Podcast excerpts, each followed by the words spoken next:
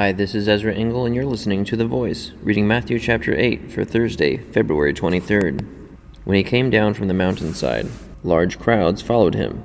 A man with leprosy came and knelt before him and said, Lord, if you are willing, you can make me clean. Jesus reached out his hand and touched the man. I am willing, he said. Be clean. Immediately he was cured of his leprosy. Then Jesus said to him, See that you don't tell anyone, but go, show yourself to the priest, and offer the gift Moses commanded as a testimony to them. When Jesus had entered Capernaum, a centurion came to him, asking for help. Lord, he said, my servant lies at home paralyzed and in terrible suffering. Jesus said to him, I will go and heal him. The centurion replied, Lord, I do not deserve to have you come under my roof, but just say the word, and my servant will be healed. For I myself am a man under authority, with soldiers under me. I tell this one, Go, and he goes, and that one, Come, and he comes. I say to my servant, Do this, and he does it. When Jesus heard this, he was astonished, and said to those following him, I tell you the truth, I have not found anyone in Israel with such great faith. I say to you that many will come from the east and the west, and will take their places at the feast with Abraham, Isaac, and Jacob in the kingdom of heaven.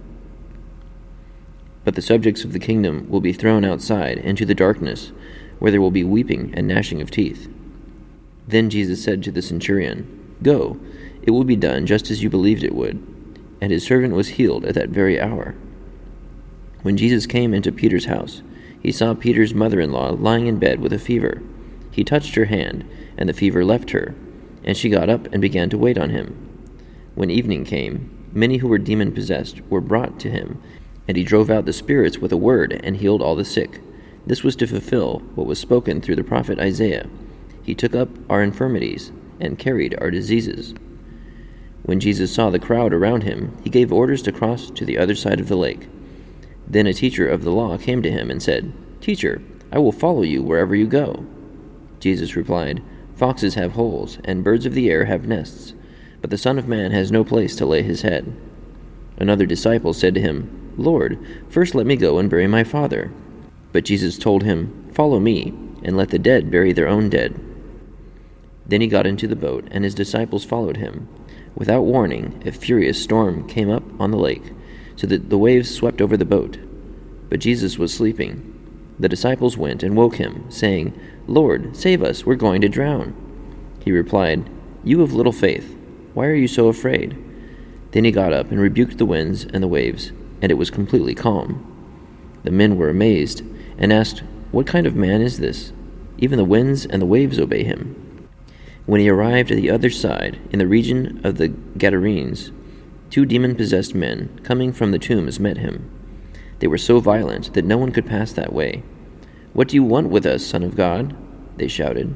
Have you come here to torture us before the appointed time? Some distance from them, a large herd of pigs was feeding.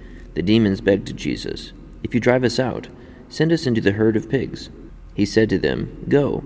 So they came out and went into the pigs, and the whole herd rushed down the steep bank into the lake and died in the water. Those tending the pigs ran off, went into the town, and reported all this, including what had happened to the demon possessed men. Then the whole town went out to meet Jesus, and when they saw him, they pleaded with him to leave their region. Matthew chapter 8.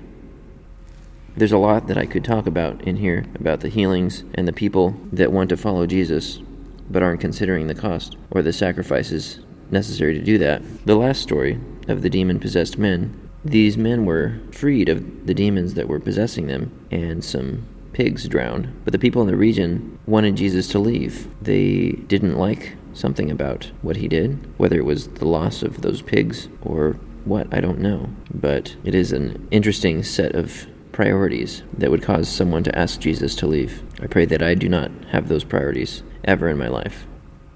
Thank you for listening to The Voice.